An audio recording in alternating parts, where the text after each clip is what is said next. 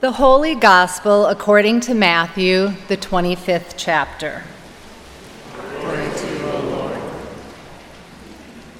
Then the king will say to those at his right hand, Come, you that are blessed by my Father, inherit the kingdom that was prepared for you from the foundation of the world.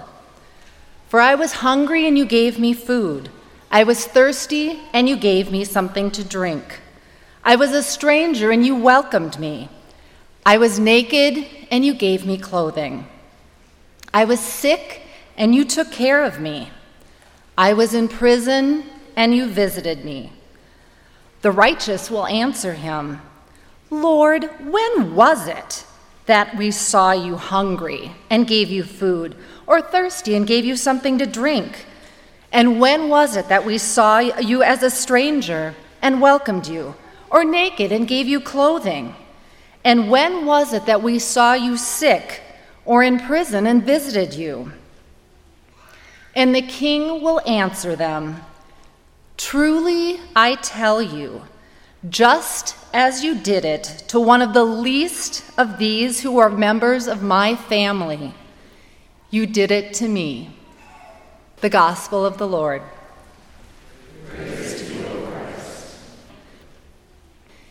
My dear brothers and sisters, I bring you grace and peace from God our Father and from our Lord and Savior, Jesus Christ. Amen.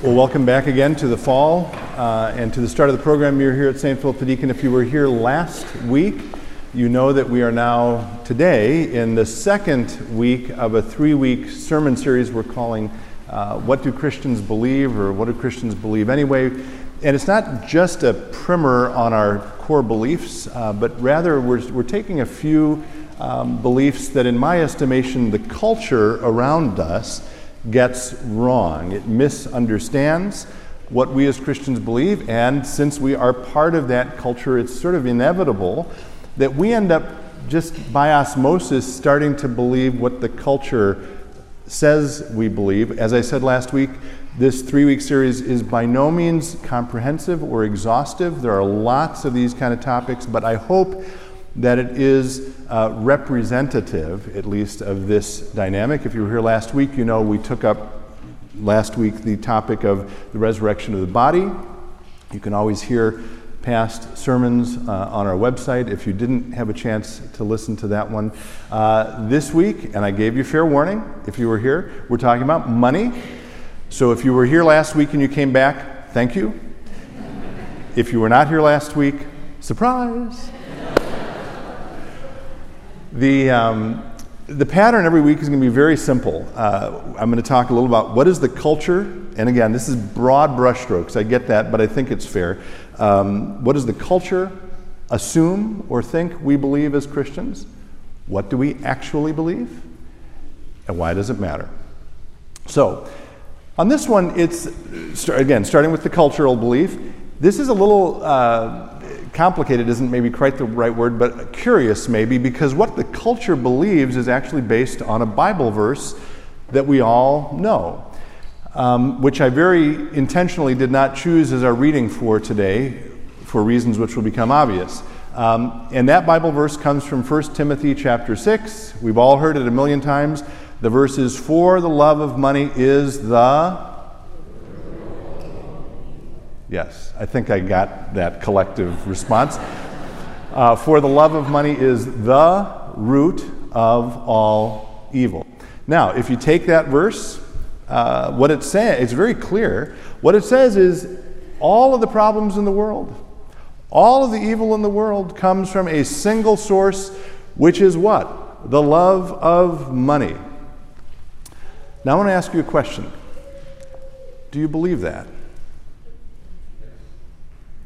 Okay. Anyone else? I'll tell you what, you, you keep your answer to yourself. I don't believe that. I think that that overreaches. I think it's overstating it.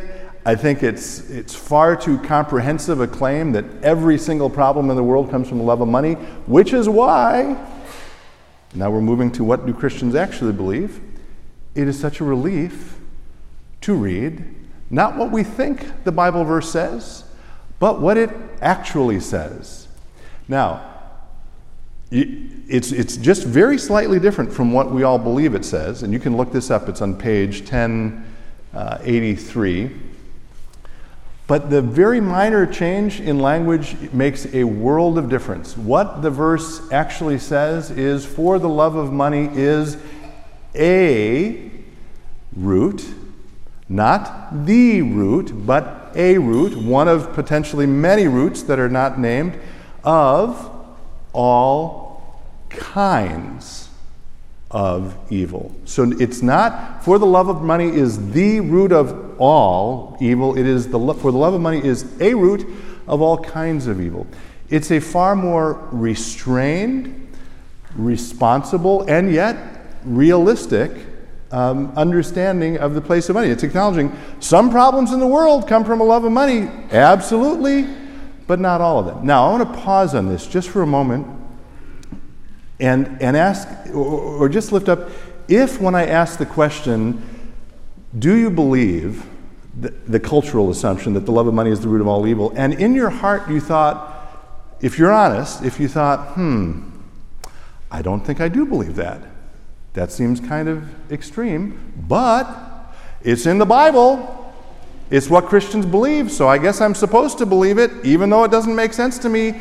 That is precisely the point of this series. And what I want to suggest to you, uh, we're talking about money. This is one example of this, but if there are other instances in your life where you think, huh, I don't think what the Bible says about whatever makes sense to me, or I don't think what the Christian church teaches about whatever makes sense to me, here's an idea. I mean this sincerely. Do a little research, find out what the Bible actually says, find out what the Christian church actually teaches, and you may be surprised. You may discover that the Christian teaching is more responsible, more, coherent, more intelligent than the culture sometimes gives us credit for. Does that make sense? Can I get an amen to that? Amen. All right. Now, we're still in the what do we believe as Christians about money? I'll tell you, three weeks is not nearly enough for this series. I'm sorry. But um, but I want to just say a, a, few more words about what Christians believe. And whatever else you want to say about the Christian belief about money, you can say this objectively money comes up a whole lot in the Bible. By some counts, 2,300 or 2,400 verses in the Bible are about money, which is four or five times as many verses as faith and prayer combined. It comes up a lot. Jesus talks about money in about half of his parables. The New Testament, about one in seven verses, uh, talks about money. In the Gospels, about one in ten verses talks about money. So it comes up again and again. Now, question for you Do you think all 23 or all 2,400 of those verses say the same thing? No, they don't. And if you just take a far smaller sample and you talk about, well, what did Jesus say about money? even he says all kinds of different things, depending on the context, depending on the audience, depending on the people he's talking to. So, just as a very small sampling, he says to one woman, for example, or he celebrates the woman who has nothing who gives away her last penny. He also celebrates the person who's wealthy who invests his money wisely. To one young man, he says, Go and sell everything and give it to the poor. To another person, he says, Hey, it's important for you to care for your family. So Jesus' comments about money lift up a lot of things, as do all the biblical verses. So it's hard to say, Well, this is what the Bible teaches about money. However, what I want to argue this morning or suggest this morning is that it comes up again and again for this reason. The biblical authors are very smart. They know that money has power. Or if you prefer the word, money is invested with energy, which means it is what? Dangerous. And please listen carefully. I did not just say money is bad or money is evil. What I said is money, because it is invested with power, is dangerous. And there are all kinds of examples that make this point about anything. Anything that has power is dangerous. Medicine is powerful because it can heal us, but it can also injure us if used incorrectly. Electricity can light a beautiful room like this, but it can also electrocute us. Fire can warm us, it can also burn things down. Okay? Money is like that. Because it's invested with power, it can do good things and it can do bad things. It sort of depends how we use it. Now, thus endeth the sermon about what Christians believe in a very brief few words. Why does any of this matter? Here's why I think it matters it matters for the simple reason that God loves you. And if you study the Bible, one of the big narrative arcs of the Bible is this to those of us who are Christians. Don't put something in God's place that isn't God. The first commandment I am the Lord your God, you shall have no other gods before me. That's not because God is up in heaven saying, I am so jealous, I hope they like me more than other things.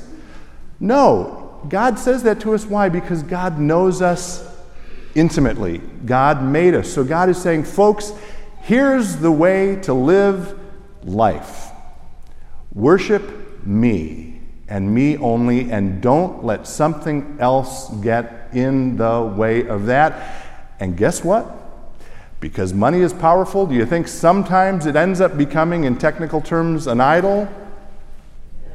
Yes. And so we come here to get that relationship right and be reminded no, God is the only thing we should worship. Things that are powerful, like money, we should learn to manage. They should be our servant. We should be the master and not the other way around. And when we get the relationship right, then we are able to use those kind of powerful things like wealth and like money to accomplish God's purposes in this world, which we are reminded of in the gospel for today, where we're charged from no less than Jesus himself to do what? Feed the hungry, give a drink to the thirsty, clothe the naked, visit those who are uh, ill, greet the stranger. What does it take to do those things? resources, wealth, money, which we're invited to use in order to accomplish them. All right, a whole lot more could be said, but that's going to be enough for today. Next week, we are going to finish the series by talking about what do Christians believe about sharing our faith, something that Lutherans probably have some muscle work to do on. So come back for that, if you will. Until then, will you join me in a word of prayer? Good and gracious God, we give you thanks today for all of your blessings and all of your gifts the gift of this day, the gift of this beautiful community where we can come to be reminded of who we are and how much you love us. Today, especially, we pray that you will help us to use all of the resources you have given us to accomplish your will in the world. And all this we pray in the holy name of Jesus. Amen.